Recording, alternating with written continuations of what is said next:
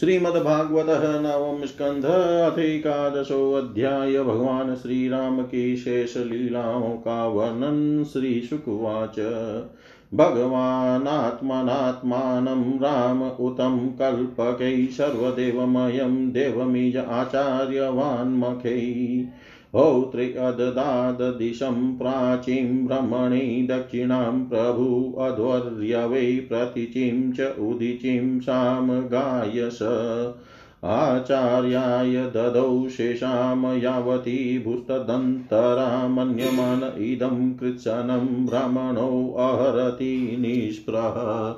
इति ययं तदलङ्कारवाशोभ्यामवशेषित तथा राज्ञ विवेदेहि सौमङ्गल्यावशेषिता ते तु ब्रह्मण्यदेवस्य वात्सल्यं वीक्षय संस्तुत्वं प्रीताः क्लीनधियस्तस्मै प्रत्यप्य बभाषिरे अप्रतं नस्त्वया किं नु भगवन् भुवनेश्वर यनोऽन्तहृदयं विश्य तमोहंसीश्वरोचिषा।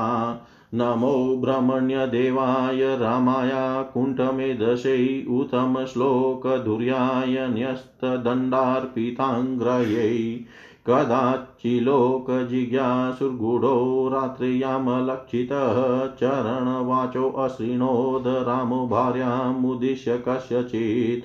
नाहं विमर्मि त्वां दुष्टां सतीं परविष्गाम् स्त्रीलोभी बिभ्रियात् सीतां रामो भजे पुनः। इति लोकाद् बहुमुखाद् दुराराध्याद् संविदपत्याभीतेन सा त्यक्ता प्राप्ता प्राचेतशास्त्रमम् अन्तर्वल्या काले यमौ साशुषुवै सुतौ कुशोलव इति ख्यातौ तयोश्चक्रे क्रियामुनिः। अङ्गदश्चित्रकेतुश्च लक्ष्मणस्यात्मजो स्मृतौ तक्षपुष्कल इत्यास्तां भरतस्य महीपते। सुबाहु श्रुतसेनश्च शत्रुघ्नस्य बभूवतु गन्धर्वान् कोटिशो जग्ने भरतो विजये दिशाम् तदीयं धनमानीय सर्वं रागे न्यवेदयत् शत्रुघ्नश्च मधो पुत्रं लवणं नाम राक्षसम् हत्वा मधुवने चक्रे मथुरां नाम वै पुरीं मुनो निक्षिप्य तनयो सीताभद्रा विवासिता ध्यायन्ति रामचरणौ विवरं प्रविवेशः। तच्छ्रुत्वा भगवान् रामोरुन्धन्नपि धियाशु च स्मरस्तस्या गुणास्तास्ताना शक्नोदरो धूमीश्वर। स्त्रीपुप्रसङ्ग एताद्रिवक्सर्वत्र त्रासमावह अप अपीश्वराणां किमुत ग्राम्यस्य गृहचेतस। अत्र उद्रोहं ब्रह्मचर्यं धारयन् जुहोत्प्रभु त्रयोदशाब्दसहस्रमग्निहोत्रमखण्डितं स्मरतां हृदि विन्यस्य विधं दण्डककण्टकैष्वपादपल्लवं राम आत्मज्योतिरिगात्तत नेदं यशो रघुपते सूर्याञ्च यात लीलातनोर्धिकसाम्यविमुक्तधाम्न रक्षोवधो जलधिबन्धनमस्त्रपुगै किं तस्य शत्रुहननै कपयसहाया। यस्मि यस्यामलं नृपसदशु यशोऽधुनापि गायन्त्यघग्नमृषयो दिगिभेन्द्रपटं तं नाकपालवसुपालकिरीटिजुष्ट पादाम्बुजं रघुपतिं शरणं प्रपद्ये। य स यै स्पृष्टोऽभिदृष्टो वा संविष्टोऽनुगतोऽपि वा कौशलास्ते ययुस्थानं यत्र गच्छन्ति योगिन। पुरुषो रामचरितं श्रवणैरुपधारयन्नानृशंस्य परो राजन् कर्मबन्धैर्विमुच्यते। राजोवाच कथं स भगवान् रामो भ्रातॄन् वा स्वयमात्मन तस्मिन् वा ते अन्ववतन्त प्रजा पौराश्च ईश्वरे। श्रीशुक उवाच अथादिशदधिगविजयै भ्रातृस्त्रिभुवनेश्वर आत्मानं दर्शयन् स्वानां पुरीमेक्षत सानुग। आशिक्तमार्गां गन्धोदैकरीणां मदशिखरै स्वामिनं प्राप्तमालोक्य मतां वा सुतरामिव प्रासादगोपुरसा प्रासाद्गोपुरसभा चेत्यदेव गृहादिषु विन्यस्तहेमकलशै पताकाभिश्च मण्डिताम् पूगैः संवृतैरम्बाशिपटिकाभिः सुवाससां मादशैरंशुके स्रगभिकृतकौतुकतोरणाम् तमुपेयुस्तत्र तत्र पौराहर्णपानय आशिषो युयुजुर्देव पाहि माँ प्रा प्राकतयो दघृधृताम् ततः प्रजावीक्षय पतिं चिरागतं। दिद्रक्षयोत्कृष्टगृहा स्त्रियो नरा आरुह्य हम्र्याण्यरविन्दलोचनं तृप्तनेत्रा कुसुमेरवाकिरन् अथ प्रविष्ट स्वगृहं जुष्टं स्वे पूर्वराजभिः। अनन्ताखिलकोशाढ्यमनर्यो रूपरिच्छदम् विद्रुमोदुम्बरद्वारैर्वेदुर्यस्तम्भपङ्क्तिभिः स्थलैर्मारकतैः स्वचैर्भ्रातस्फटिकभीतिभिः चित्रस्त्रिभिः स्फटिकाभिर्वासोमनिगणांशुकैः मुक्ताफले चिदुलाशैः कान्तकोम कामोपतिभिः धूपदीपै सुरभिर्भिर्मण्डितं पुष्पमण्डनै स्त्रीपुंभिः सुरसङ्काशैर्जुष्टं भूषणभूषणै तस्मिन् स भगवान् रामः स्निग्धया प्रिययेष्टया रेमेश्वरामधीर्णा धीराणां वृषभः शीतया किल। बुभुजे च यथा कालं कामान् धर्मं पीडयन् वसपुगान् बहून् नृणामभिद्याताङ्घ्रिपल्लवम् वर्षपुगान् बहून् नृणामभिद्याताङ्घ्रिपल्लव श्री सुखदेव जी कहते हैं, परिचित भगवान श्री राम ने गुरु वशिष्ठ जी को अपना आचार्य बनाकर उत्तम सामग्रियों से युक्ति यज्ञों के द्वारा अपने आप ही अपने सर्वदेव स्वरूप स्वयं प्रकाश आत्मा का यजन किया। उन्होंने होता को पूर्व दिशा, ब्रह्मा को दक्षिण, दरवर्यु को पश्चिम और उद्गाता को उत्तर दिशा दे दी। उनके बीच में जितनी भूमि बच रही थी, वह उन्होंने आचार्य को दे दी। उनका यह निश्चय था कि संपूर्ण भूमंडल का एकमात्र अधिकारी निष्प्रह ब्राह्मण ही है। इस प्रकार सारे भूमंडल का दान करके उन्होंने अपने शरीर के वस्त्र और अलंकार ही अपने पास रखे। इसी प्रकार महारानी सीता जी के पास भी केवल मांगलिक वस्त्र और आभूषण ही बच रहे। जब आचार्य आदि ब्राह्मणों ने देखा कि भगवान श्री राम तो ब्राह्मणों को ही अपना इष्ट देव मानते हैं, उनके हृदय में ब्राह्मणों के प्रति अनंत स्नेह है, तब उनका हृदय प्रेम से द्रवित हो गया। उन्होंने प्रसन्न होकर सारी पृथ्वी भगवान को लौटा दी और कहा, प्रभो, आप सब लोगों के एकमात्र स्वामी हैं। आप तो हमारे हृदय के भीतर रहकर अपनी ज्योति से अज्ञान अंधकार का नाश कर रहे हैं। ऐसी स्थिति में भला आपने हमें क्या नहीं दे रखा है? आपका ज्ञान अनंत है। पवित्र कीर्ति वाले पुरुषों में आप सर्वश्रेष्ठ हैं। उन महात्माओं को जो किसी को किसी प्रकार की पीड़ा नहीं पहुंचाते, आपने अपने चरण कमल दे रखे हैं। ऐसा होने पर भी आप ब्राह्मणों को अपना इष्ट देव मानते हैं। भगवान, आपके इस राम रूप को हम नमस्कार करते हैं। परीक्षित एक बार अपनी प्रजा की स्थिति जानने के लिए भगवान श्री राम जी रात के समय छिपकर बिना किसी को बतलाए घूम रहे थे। वह उस समय उन्होंने किसी की यह बात सुनी। वह अपनी पत्नी से कह रहा था, अरे, तू दुष्ट और उल्टा है, तू पराए घर में रह आई है। स्त्री लोभी राम भले ही सीता को रख ले, परंतु मैं तुझे फिर नहीं रख सकता। सचमुच सब लोगों को प्रसन्न रखना टेढ़ी खीर है, क्योंकि मूर्खों की तो कमी नहीं है। जब भगवान श्री राम ने बहुतों के मुँह से ऐसी बात सुनी तो वे लोकापवाद से कुछ भयभीत से हो गए। उन्होंने श्री सीता जी का परित्याग कर दिया और वे वाल्मीकि मुनि के आश्रम में रहने लगी।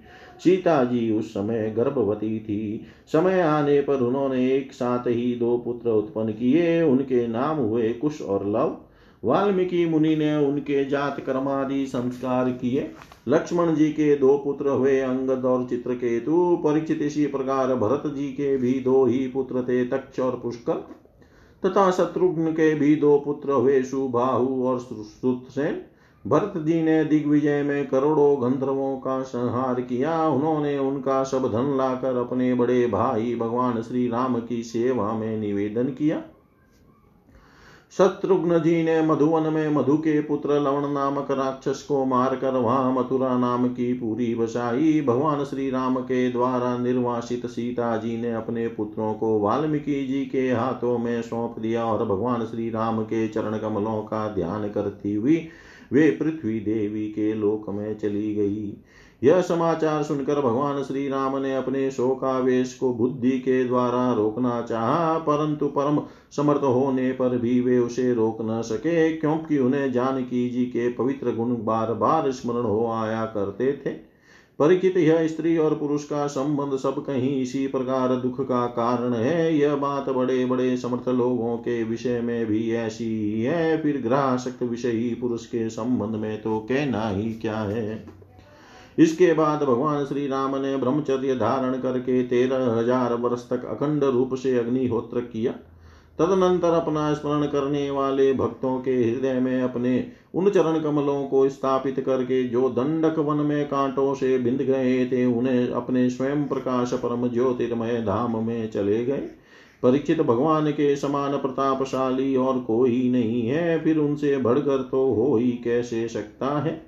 उन्होंने देवताओं की प्रार्थना से ही यह लीला विग्रह धारण किया था। ऐसी स्थिति में रघुवंश शिरोमणि भगवान श्री राम के लिए यह कोई बड़े गौरव की बात नहीं है कि उन्होंने अस्त्र शस्त्रों से राक्षसों को मार डाला या समुद्र पर पुल बाँध दिया। भला उन्हें शत्रुओं को मारने के लिए बंदरों की सहायता की भी आवश्यकता थी क्या? यह सब उनकी लीला ही है।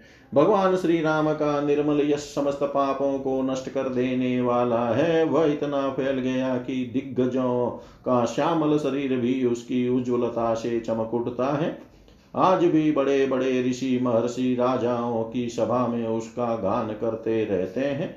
स्वर्ग के देवता और पृथ्वी के नरपति अपने कमनीय किरीटों से उनके चरण कमलों की सेवा करते रहते हैं। मैं उन्हीं रघुवंश शिरोमणि भगवान श्री रामचंद्र की शरण ग्रहण करता हूँ। जिन्होंने भगवान श्री राम का दर्शन और स्पर्श किया, उनका सहवास अथवा अनुगमन किया, वे सबके सब तथा कौशल देश के निवासी भी उसी लोक में गए, जहाँ बड़े बड़े योगी योग साधना के द्वारा जाते हैं। जो पुरुष अपने कानों से भगवान श्री राम का चरित्र सुनता है, उसे सरलता, कोमलता आदि गुणों की प्राप्ति होती है। परीक्षित केवल इतना ही नहीं वह समस्त कर्म बंधनों से मुक्त हो जाता है।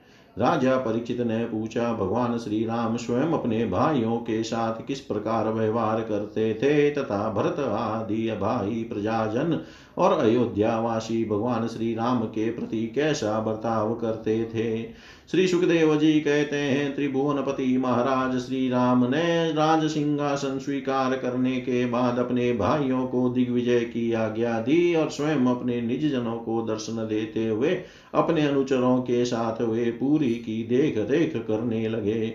उस समय अयोध्यापुरी के मार्ग सुगंधित जल और हाथियों के मदकरणों से सिंचे रहते। ऐसा जान पड़ता, मानो यह नगरी अपने स्वामी भगवान श्री राम को देख कर अत्यंत मतवाली हो रही है। उसके महल, फाटक, सभा, भवन, विहार और देवालय आदि में स्वर्ण के कलश रखे हुए थे और स्थान स्थान पर पताकाएँ फहरा रही थी।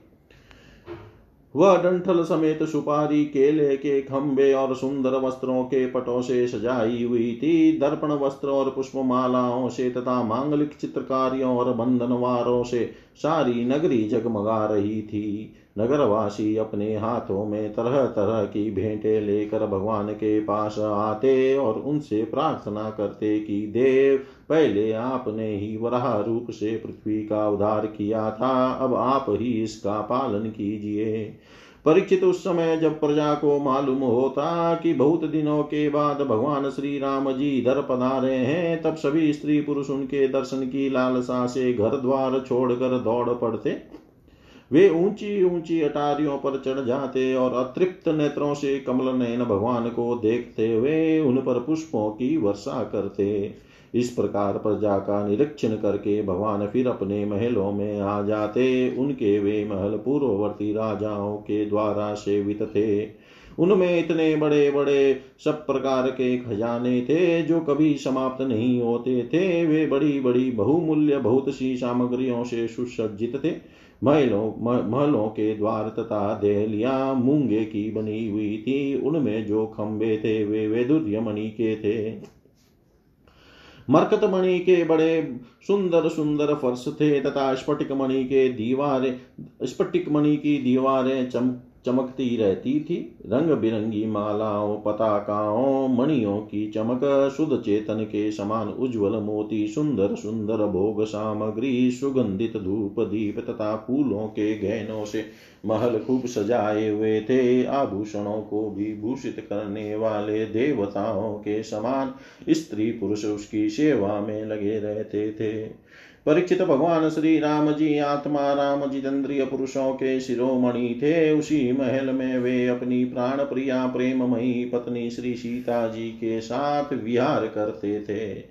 सभी स्त्री पुरुष जिनके चरण कमलों का ध्यान करते रहते हैं, वे ही भगवान श्री राम बहुत वर्षों तक धर्म की मर्यादा का पालन करते हुए समय अनुसार भोगों का उपभोग करते रहे। इति श्रीमद्भागवते महापुराणे पारमहंस्यां संहितायां नवम स्कन्धे श्रीरामोपाख्याने एकादशोऽध्याय।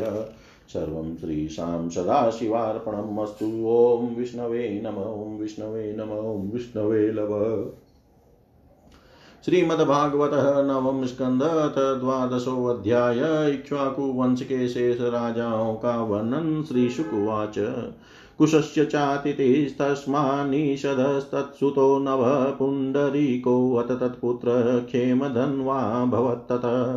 देवानीकस्ततो नीयपारियात्रोऽथ तत्सुतः ततो बलस्थलस्तस्माद्वज्रनाभोर्कसम्भव खगर्णस्तत्सुतस्तस्माद्विधृति चाभवत्सुतः ततो हिरण्यनाभोऽबुधद्योगाचार्यस्तु जेमिने। शिष्यकौशल्य आध्यात्मं याज्ञवल्कयो अद्य गात्यतः योगं महोदयं ऋषिहृदयग्रन्थिभेदकम्। पुष्यो हिरण्यनाभस्य ध्रुवसन्धिस्ततो भव सुदर्शनो सुदर्शनोऽथाग्निवर्णशीघ्रस्तस्य मरुसुतः। योषावास्ते योगसिद्धकलापग्राममाश्रितः कलेरन्ते सूर्यवंशं नष्टं भावयिता पुनः। तस्मात् प्रसृ पशु प्रशुश्रुतस्तस्य सन्धिस्तस्याप्यमर्शन महस्वास्तत्सुतः तस्माद् विश्वसाव्योऽन्वजायत ततः प्रसेनजित तस्मात् तक्षको भविता पुनः ततो बृहद्वल्लो यस्तु पित्रा ते समरे हत एते हिक्ष्वाकु भूपाला अतितः शृण्वनागतान् बृहेद्वलस्य भविता पुत्रो नाम बृहेद्रण उरुक्रियस्ततस्य वत्सवृद्धो भविष्यति प्रतिव्योमस्ततो भानुर्दिवाको वाहिनीपति। सह देवस्ततो वीरो वृदस्वो भानुमान् प्रतीकाश्वो भानुमतसुप्रीतकोऽथ तत्सुतः। भविता मरुदो भविता मरुदेवो अथ सुनक्षत्रो अथ पुष्करः तस्यान्तरिक्षस्तत्पुत्रः सु बृहद्राजस्तु तस्यापि बहिस्तस्मात् कृतञ्जय रणञ्जयस्तस्य सुतः सञ्जयो भविता ततः तस्माच्छाक्योतः शुद्धोदो लाङ्गलस्तत्सुतः स्मृतः ततः प्रसेनजित तस्मात् क्षुद्रको भविता ततः रणको भविता तस्मात् सुरतः स्तनयस्ततः सुमित्रो नाम निष्ठान्त एतेर्भार्यध्वलान्वया इक्ष्वाकूणामयं वंश सुमित्रान्तो भविष्यति यतस्तं प्राप्य राजानं संस्थां प्राप्स्यति वै यतस्तं प्राप्य राजानं संस्थां प्राप्स्यति वै कलो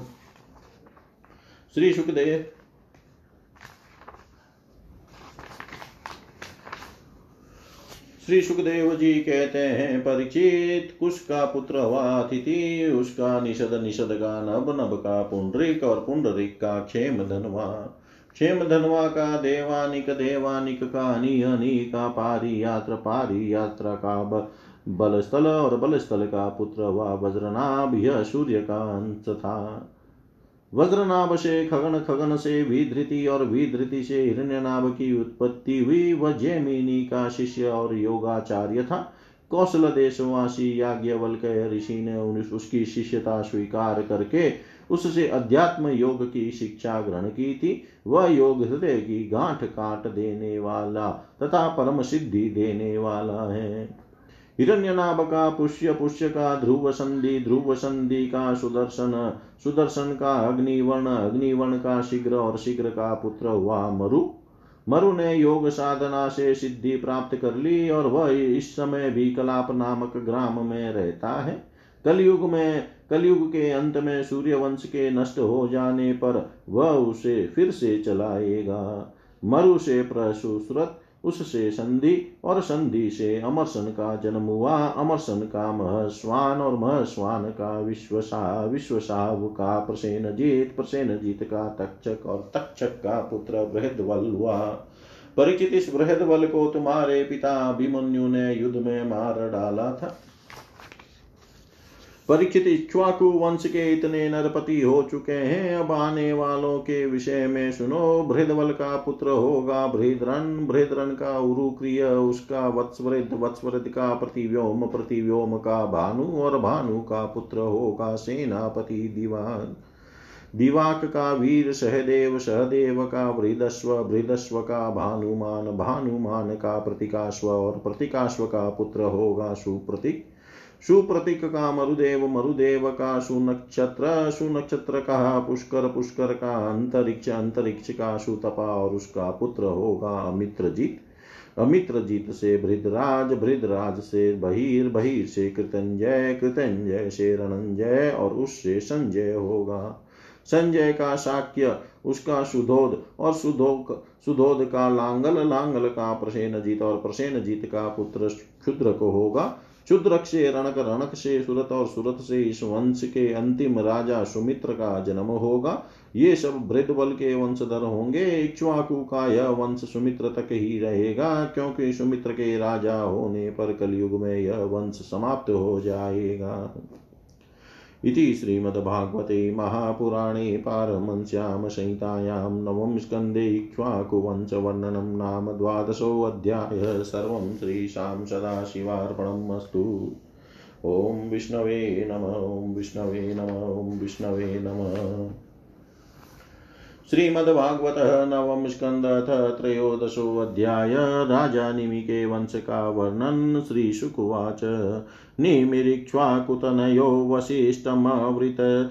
द्विजम् आरभ्य शत्रशोऽप्याह शक्रेण प्राग्भृतोऽस्मि भो। तं निवत्यागमिष्यामि तावन्मां प्रतिपालय तूष्णीमासीदगृहपति सोऽपीन्द्रस्याकरोन्मखम् निमिश्चलमिदं विद्वान् शत्रमारभतात्मवान् ऋत्विग्भरपरेस्तावा नागमदः यावता गुरु शिष्यव्यतिक्रमं वीक्षय निवर्तय गुरुरागत शपथः पतताददेहो निमे पण्डितमानिन निमि प्रतिददो शापं गुरुवै अधर्मवर्तिने तवापि पतताददेहो लोभादधर्ममजानत इत्युत्ससजस्वं देहं निमिरध्यात्मको विदमित्रवरुणयोर्जज्ञैर्वश्यां प्रपितामह।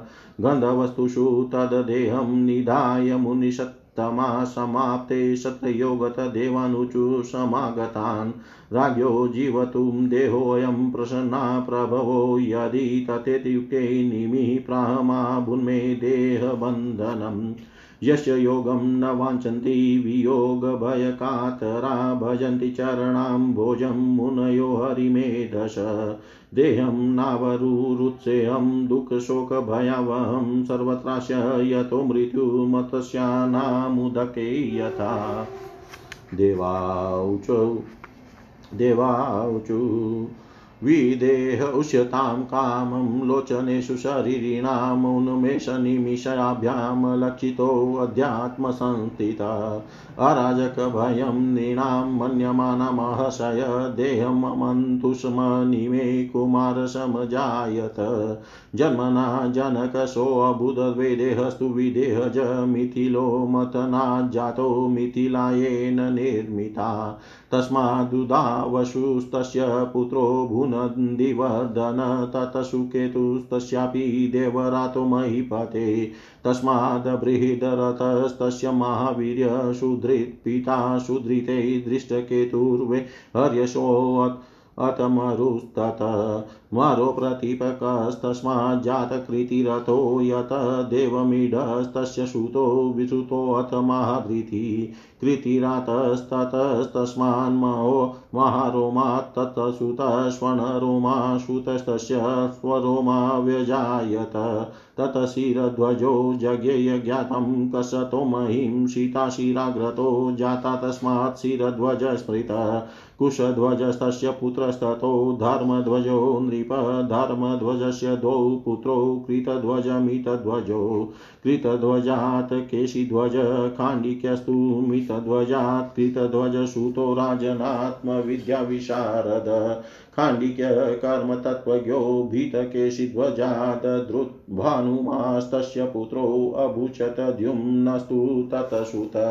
शुचिस्तनयस्तस्मात् सनन्द्वाजस्ततो भवत् उद्रवकेतु सनद्वाजादजोऽत पूजित्सुत अरिष्टनेमिस्तस्यापि श्रुता युस्ततत् सुपाश्वक ततश्चित्ररथो यस्य क्षेमधीर्मिथिलाधिप तस्मात् समरथस्तस्य सुतः सत्यरथस्तत आसीदुपगुरुस्तस्मादुपगुप्तौ अग्निसम्भव। वस्वन्तोऽथ तत्पुत्रो युयुधो यत सुभाषन् सुतस्ततो जयस्तस्माद्विजयोऽस्माद्रितसुत। शुनकस्तत्सुतो जज्ञे वितहव्यो धृतिस्ततः बहुलाश्वो धृते तस्य कृतिरस्य मावशी एते वै मिथिला राजनात्मविद्याविशारदा योगेश्वरप्रसादेन द्वन्द्वैर्मुक्ता गृहेष्वपि। योगेश्वरप्रसादेन द्वन्द्वैर्मुक्ता गृहेष्वपि। श्री सुखदेव जी कहते हैं, परिचित इक्ष्वाकु के पुत्र थे नीमी उन्होंने यज्ञ आरंभ करके महर्षि वशिष्ठ को ऋत्विज के रूप में वर्ण किया। वशिष्ठ जी ने कहा कि, राजन, इंद्र अपने यज्ञ के लिए मुझे पहले ही वर्ण कर चुके हैं। उनका यज्ञ पूरा करके मैं तुम्हारे पास आऊँगा। तब तक तुम मेरी प्रतीक्षा करना। यह बात सुनकर राजा नीमी चुप हो रहे और वशिष्ठ जी का, वशिष्ठ जी इंद्र का यज्ञ कराने चले गए। विचारवान निमि ने यह सोच कर कि जीवन तो क्षण भंगुर है, विलंब करना उचित न समझा और यज्ञ प्रारंभ कर दिया। जब तक गुरु वशिष्ठ जी न लौटे, तब तक के लिए उन्होंने दूसरे ऋतविजों को वर्ग कर लिया। गुरु वशिष्ठ जी जब इंद्र का यज्ञ संपन्न करके लौटे तो उन्होंने देखा कि उनके शिष्य निमि ने तो उनकी बात न मानकर यज्ञ प्रारंभ कर दिया है। उस समय उन्होंने साप दिया कि निमि को अपनी विचारशीलता और पांडित्य का बड़ा घमंड है, इसलिए उसका शरीर पात हो जाए। निमि के दृष्टि में गुरु वशिष्ठ का यह साप धर्म के अनुकूल नहीं प्रतिकूल था, इसलिए उन्होंने भी साप दिया कि आपने लोभवश अपने धर्म का आदर नहीं किया, इसलिए आपका शरीर भी गिर जाए। यह कहकर आत्मविद्या में निपुण निमि ने अपने शरीर का त्याग कर दिया। परीक्षित इधर, हमारे वृद्ध प्रपितामह वशिष्ठ जी ने भी अपना शरीर त्याग कर मित्रा वरुण के द्वारा उर्वशी के गर्भ से जन्म ग्रहण किया। राजा निमि के यज्ञ में आए हुए श्रेष्ठ मुनियों ने राजा को शरीर के शरीर को सुगंधित वस्तुओं में रख दिया। जब सत्र याग की समाप्ति हुई और देवता लोग आए, तब लोग उन लोगों ने उनसे प्रार्थना की, महानुभावों, आप लोग समर्थ हैं। यदि आप प्रसन्न हैं तो राजा निमी का यह शरीर पुनर्जीवित हो उठे। देवताओं ने कहा, ऐसा ही हो समय निमी ने कहा, मुझे देह का बंधन नहीं चाहिए। विचारशील मुनिजन अपनी बुद्धि को पूर्ण रूप से श्री भगवान में ही लगा देते हैं और उन्हीं के चरण कमलों का भजन करते हैं। एक न एक दिन यह शरीर अवश्य ही छूटेगा। इस भय से भीत होने के कारण वे इस शरीर का कभी संयोग ही नहीं चाहते। वे तो मुक्त ही होना चाहते हैं, अतः मैं अब दुख, शोक और भय के मूल कारण इस शरीर को धारण करना नहीं चाहता। जैसे जल में मछली के लिए सर्वत्र ही मृत्यु के अवसर है, वैसे ही शरीर के लिए भी सब कहीं मृत्यु ही मृत्यु है। देवताओं ने कहा, मुनियो, राजा निमि बिना शरीर के ही प्राणियों के नेत्रों में अपनी इच्छा के अनुसार निवास करे। वे वहाँ रहकर सूक्ष्म शरीर से भगवान का चिंतन करते रहे पल के उठने और गिरने से उनके अस्तित्व का पता चलता रहेगा। इसके बाद महर्षियों ने यह सोचकर कि राजा के न रहने पर लोगों में अराजकता फैल जाएगी। निमि के शरीर का मंथन किया। उस मंथन से एक कुमार उत्पन्न हुआ। जन्म लेने के कारण उसका नाम हुआ जनक। विदेह से उत्पन्न होने के कारण वे देह और मंथन से उत्पन्न होने के कारण उसी बालक का नाम मिथिल हुआ। उसी ने मिथिलापुरी बसाई। परीक्षित जनक का उदावसु उसका नंदी वर्धन नंदी वर्धन का सुकेतु उसका देवरात देवरात का बृहद्रथ बृहद्रथ का महावीर महावीर का सुधृति सुधृति का दृष्ट केतु दृष्ट केतु का हरियश्व और उसका मरु नामक पुत्र हुआ। मरु से प्रतिपक प्रतिपक से कृतिरथ कृतिरथ से देवमिड देवमिड से विश्रुत और विश्रुत से महाधृति का जन्म हुआ महाधृति का कृतिराग कृतिरात का महारोमा। महारोमा का स्वर्ण रोमा और स्वर्ण रोमा का पुत्र हुआ स्वरोमा इसी हल्स्वरोमा के पुत्र महाराज ध्वज थे। वे जब यज्ञ के लिए धरती जोत रहे थे, तब उनके सिर हल्के अग्रभाग पाल से सीता जी की उत्पत्ति हुई। इसी से उनका नाम सिर ध्वज पड़ा। सिर ध्वज के कुश ध्वज कुश ध्वज के धर्मध्वज ध्वज के दो पुत्र हुए। कृत ध्वज और मिति ध्वज कृति ध्वज के केशी ध्वज और मित ध्वज के खांडिक्य हुए परिचित केशी ध्वज आत्म विद्या में बड़ा प्रवीण था खांडिक्य था कर्म कांड का मर्मज्ञ वह केशी ध्वज से भयभीत होकर भाग गया केशी ध्वज का पुत्र भानुमान और भानुमान का शतद्युम्न था शतद्युम्न से शुचि शुचि से संध्वाज संध्वाज से उध्रव केतु उध्रव केतु से अज अज से पुरजित पुरजित से अरिष्ट नेमी अरिष्ट नेमी से श्रुतायु श्रुतायु से सुपार्श्वक सुपार्श्वक से चित्ररथ और चित्ररथ से मिथिलापति क्षेमधि का जन्म हुआ। क्षेमदी से समरथ समरथ से सत्यरथ सत्यरथ से उपगुरु और उपगुरु से उप उपगुप्त नामक पुत्र हुआ यह अग्नि का अंश था उपगुप्त का वस्व वस्वनंत वह स्वनंत का युद्ध युद्ध का सुभाषण सुभाषण का श्रुत श्रुत का जय जय का विजय, और विजय का ऋत नामक पुत्र हुआ ऋत का शुनक शुनक का वितहव्य वितहव्य का धृति धृति का बहुलाश्व बहुलाश्व का कृति, और कृति का पुत्र महावशी परिचित ये मिथिल के वंश में उत्पन्न सभी नरपति मेथिल कहलाते हैं। ये सब के सब आत्मज्ञान से संपन्न एवं गृहस्थाश्रम में रहते हुए भी सुख दुख आदि द्वंद्वों से मुक्त थे। क्यों न हो याज्ञवल के आदि बड़े बड़े योगेश्वरों की इन पर महान कृपा जो थी। इति श्रीमद्भागवते महापुराणे पारमश्याम संहितायां नवम स्कंदे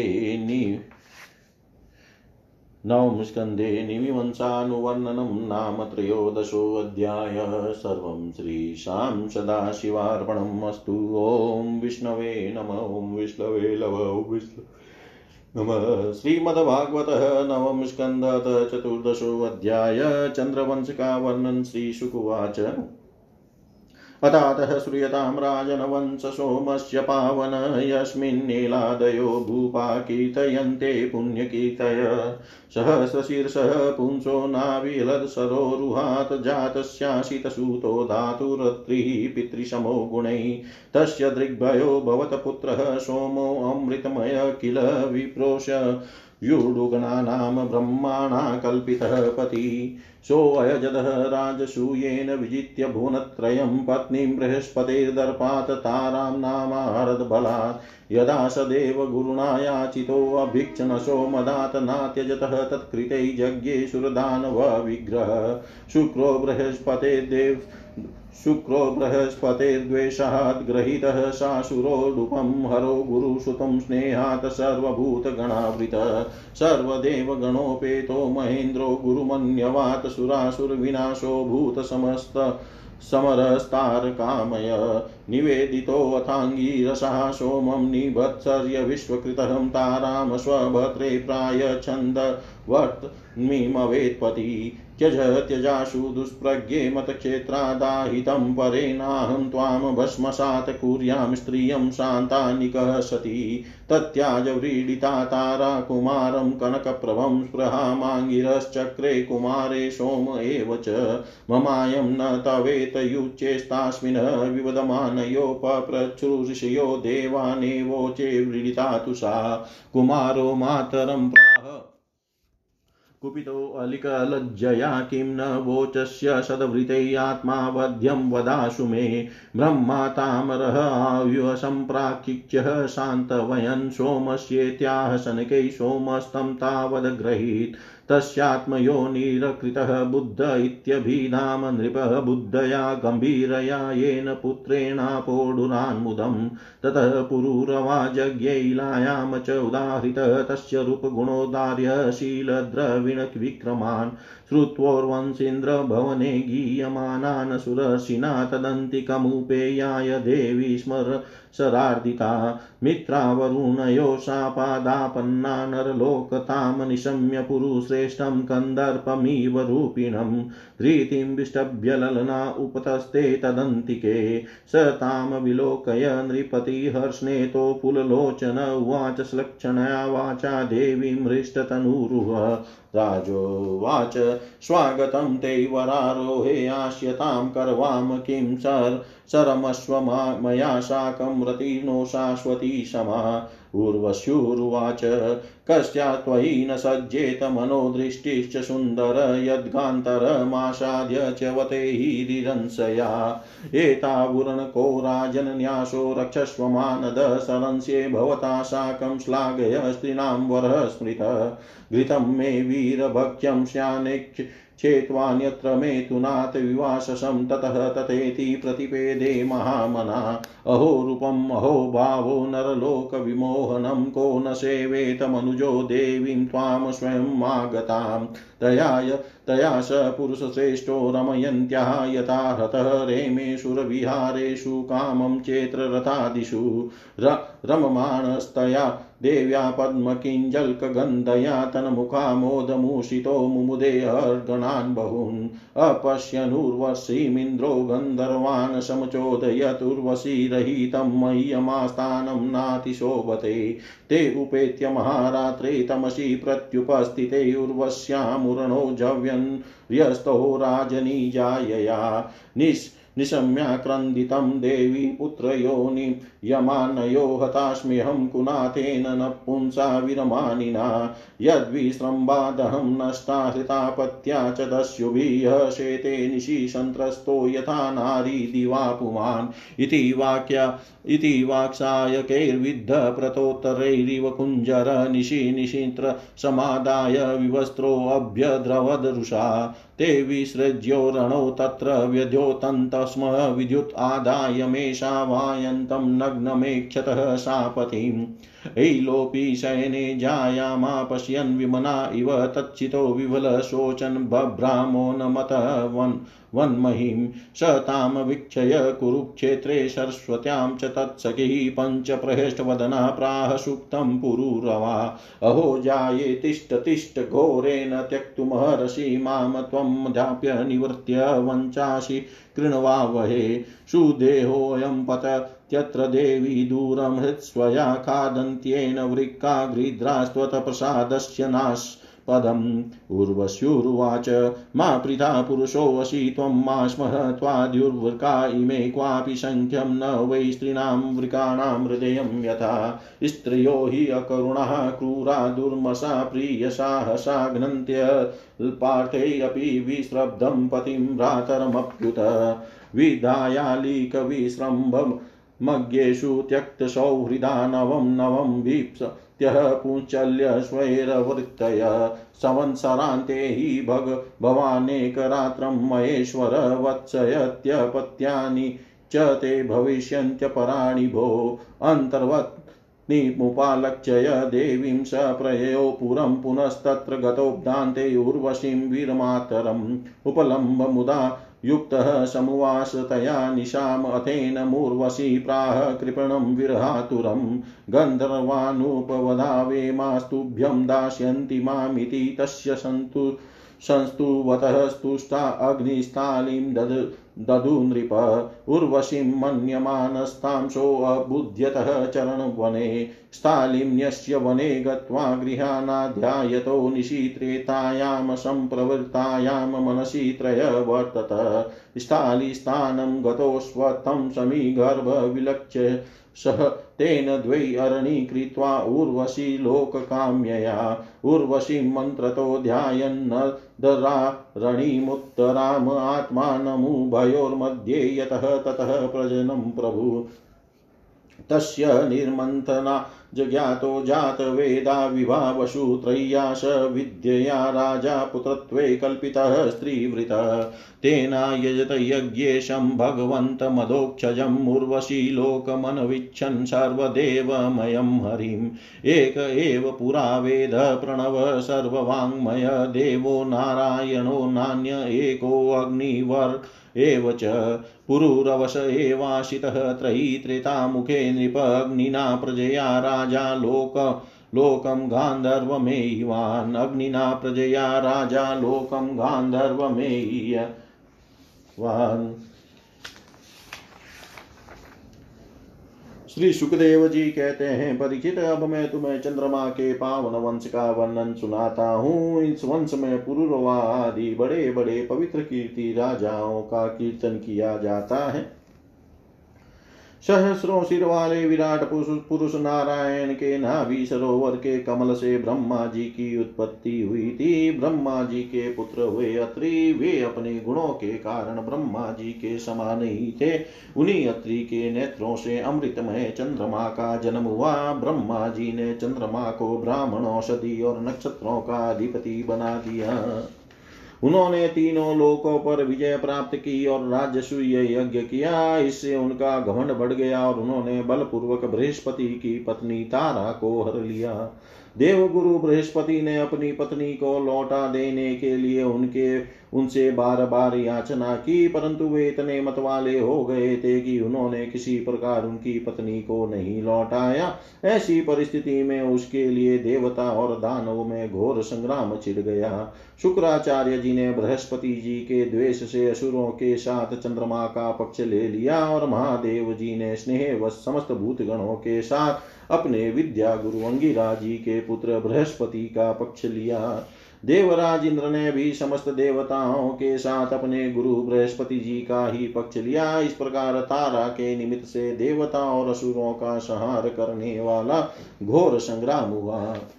तदनंतर अंगिरा ऋषि ने ब्रह्मा जी के पास जाकर यह युद्ध बंद कराने की प्रार्थना की। इस पर ब्रह्मा जी ने चंद्रमा को बहुत डांटा, फटकारा और तारा को उसके पति बृहस्पति जी के हवाले कर दिया। जब बृहस्पति जी को यह मालूम हुआ कि तारा तो गर्भवती है, तब उन्होंने कहा, दुष्टे, मेरे क्षेत्र में यह तो किसी दूसरे का गर्भ है। इसे तू अभी त्याग दे, तुरंत त्याग दे, डर मत, मैं तुझे जलाऊँगा नहीं, क्योंकि एक तो तू स्त्री है और दूसरे मुझे भी संतान की कामना है। देवी होने के कारण तू निर्दोष भी है ही।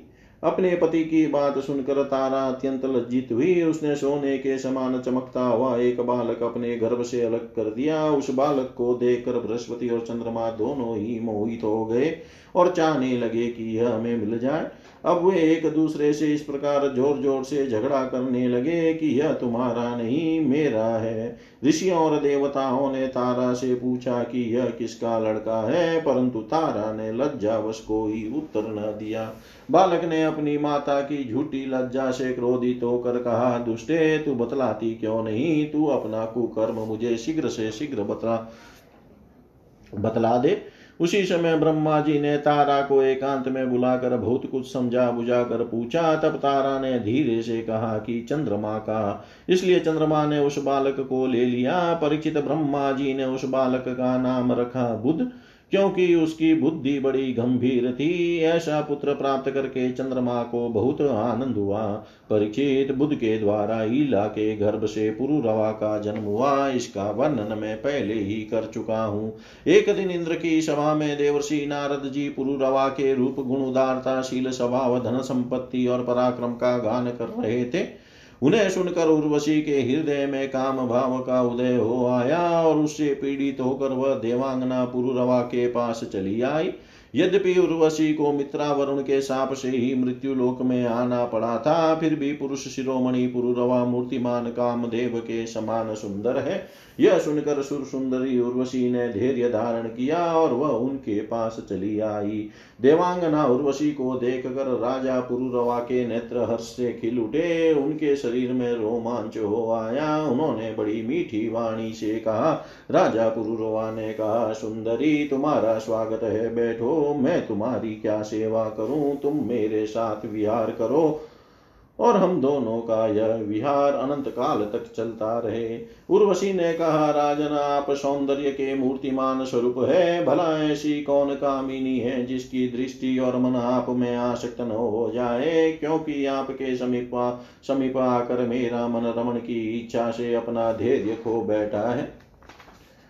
राजन जो पुरुष रूप गुण आदि के कारण प्रशंसनीय होता है, वही स्त्रियों को अभिष्ट होता है। अतः मैं आपके साथ अवश्य विहार करूँगी, परंतु मेरे प्रेमी महाराज, मेरी एक शर्त है। मैं आपको धरोहर के रूप में भेड़ के दो बच्चे सौंपती हूँ। आप इनकी रक्षा करना। वीर शिरोमणे में केवल घी खाऊँगी और मैथुन के अतिरिक्त और किसी भी समय आपको वस्त्रहीन न देख सकूँगी। परम मनस्वी पुरुवा पुरुरवा ने ठीक है, ऐसा कहकर उसकी शर्त स्वीकार कर ली और फिर उर्वशी से कहा, तुम्हारा यह सौंदर्य अद्भुत है, तुम्हारा भाव अलौकिक है, यह तो सारी मनुष्य सृष्टि को मोहित करने वाला है और देवी, कृपा करके तुम स्वयं आई हो फिर कौन ऐसा मनुष्य है जो तुम्हारा सेवन न करेगा? परिचित अब उर्वशी काम शास्त्रोक्त पद्धति से पुरुष श्रेष्ठ पुरुरवा के साथ विहार करने लगी वे भी देवताओं की विहार स्थली चैत्र रथ नंदन वनादि उपवनों में उसके साथ स्वच्छंद विहार करने लगे। देवी उर्वशी के शरीर से कमल केसर की सी सुगंध निकला करती थी। उसके साथ राजा पुरुरवा ने बहुत वर्षों तक आनंद विहार किया। वे उसके मुख की सुरभि से अपने शुद्ध बुद्ध को बैठते थे। इधर जब इंद्र ने उर्वशी को नहीं देखा, तब उन्होंने गंधर्वों को से लाने के लिए भेजा और कहा, उर्वशी के बिना मुझे यह स्वर्ग फीका जान पड़ता है। वे गंधर्व आधी रात के समय घोर अंधकार में वहाँ गए और उर्वशी के दोनों भेड़ों को जिन्हें उसने राजा के पास धरोहर रखा था चुरा कर चलते बने। उर्वशी ने जब गंधर्वों के द्वारा ले जाए जाते वे अपने पुत्र के समान प्यारे भेड़ों को बे बे सुनी, तब वह कह उठी कि, अरे, इस कायर को अपना स्वामी बनाकर मैं तो मारी गई। यह नपुंसक अपने को बड़ा वीर मानता है। यह मेरे भेड़ों को भी न बचा सका। इसी पर विश्वास करने के कारण लुटेरे मेरे बच्चों को लूट कर लिए जा रहे हैं। मैं तो मर गई, देखो तो सही, यह दिन में तो मर्द बनता है और रात में स्त्रियों की तरह डर कर सोया रहता है।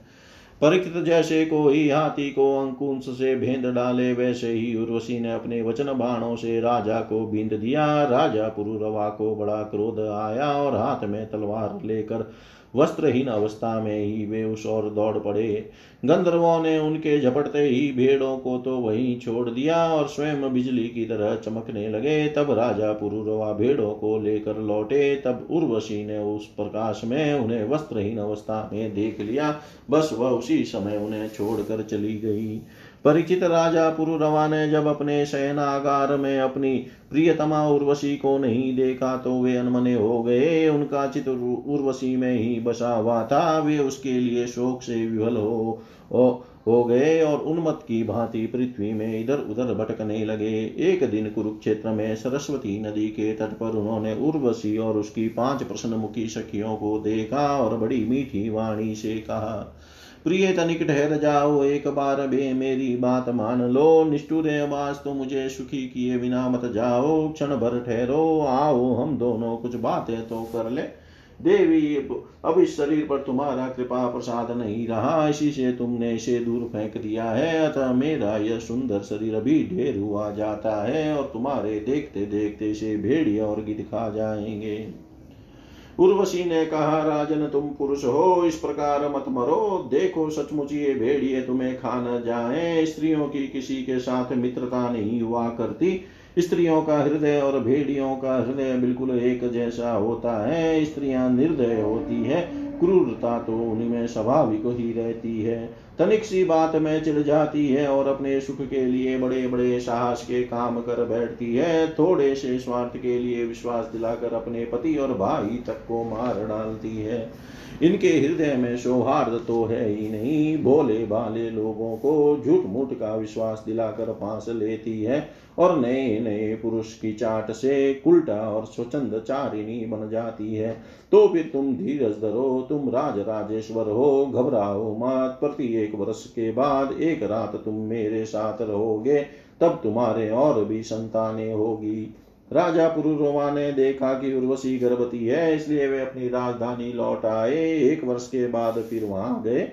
तब तक उर्वशी एक वीर पुत्र की माता हो चुकी थी। उर्वशी के मिलने से पुरुरवा को बड़ा सुख मिला और एक रात उसी के साथ रहे। प्रातः काल जब वे विदा होने लगे, तब विरह के दुख से वे अत्यंत दिन हो गए। उर्वशी ने उनसे कहा, तुम इन गंधर्वों की स्तुति करो, ये चाहे तो तो तुम्हें मुझे दे सकते हैं। तब राजा पुरुरवा ने गंधर्वों की स्तुति की। परीक्षित राजा पुरुरवा की स्तुति से प्रसन्न होकर गंधर्वों ने उन्हें एक अग्निस्थली अग्नि स्थापन करने का पात्र दी राजा ने समझा, यही उर्वशी है, इसलिए उसको हृदय से लगाकर वह एक वन से दूसरे वन में घूमते रहे। जब उन्हें होश हुआ, तब वे स्थाली को वन में छोड़कर अपने महल में लौट आए एवं एक रात के समय उर्वशी का ध्यान करते रहे। इस प्रकार जब त्रेता युग का प्रारंभ हुआ, तब उनके हृदय में तीनों वेद प्रकट हुए। फिर वे उस स्थान पर गए, जहाँ उन्होंने वह अग्निस्थाली छोड़ी थी। अब उस स्थान पर सम्मी वृक्ष के गर्भ में एक पीपल का वृक्ष उगा आया था। उसे देखकर उन्होंने उससे दो अरण्य मंथन काष्ट बनाई। फिर उन्होंने उर्वशी लोक की कामना से नीचे की अरणी को उर्वशी, ऊपर की अरणी को पुरुरवा और बीच के काष्ट को पुत्र रूप से चिंतन करते हुए अग्नि प्रज्वलित करने वाले मंत्रों से मंथन किया।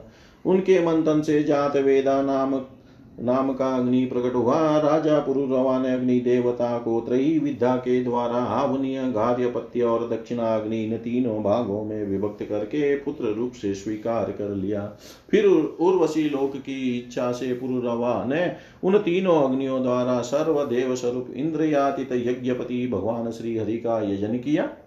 परिचित त्रेता, के पूर्व सत्ययुग में एकमात्र प्रणव ओंकार ही वेद था। सारे वेद शास्त्र उसी के अंतर्भूत थे। देवता थे एकमात्र नारायण और कोई न था। अग्नि भी तीन नहीं, केवल एक था और वर्ण भी केवल एक हंस ही था।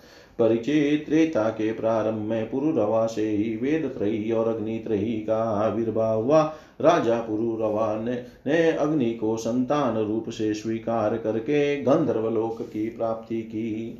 इति श्रीमद्भागवते महापुराणे पारमहंस्याम संहितायां नवम स्कन्धे लोपाख्याने चतुर्थो चतुर्दशोऽध्याय।